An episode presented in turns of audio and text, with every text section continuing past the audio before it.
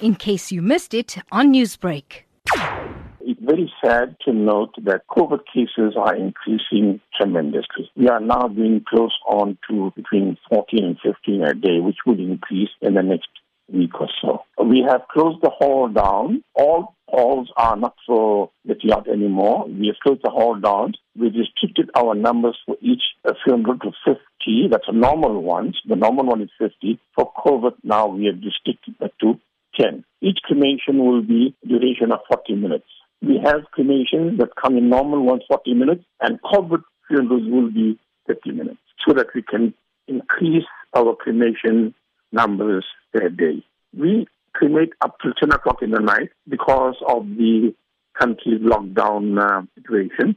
We are thinking of extending the hours because I've just got information from undertakers that uh, the situation is getting back to worse.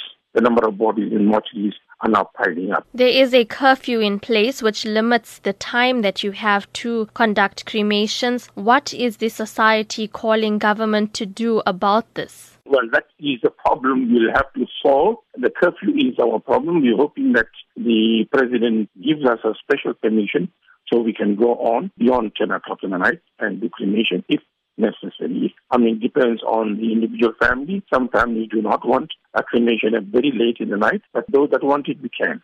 As it is now, our crematorium is fully booked. What then are some of the dangers that come along with this? What we biggest fear is that when family mem- members come to do the last rite, there are cases where family members are positive. They do not declare that and they come to attend the funeral and they're positive. Now there's a danger of infecting other members. Yes, we are very, very sad that the family members are not able to pay their full respects. They just have to do basically with the time allocated the last night. But that's how it is. It's so difficult for us to extend. We need to now create as many bodies as possible. It's getting back to us.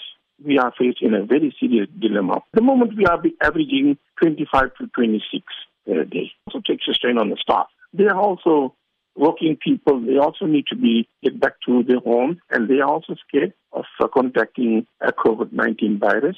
So we have to consider them.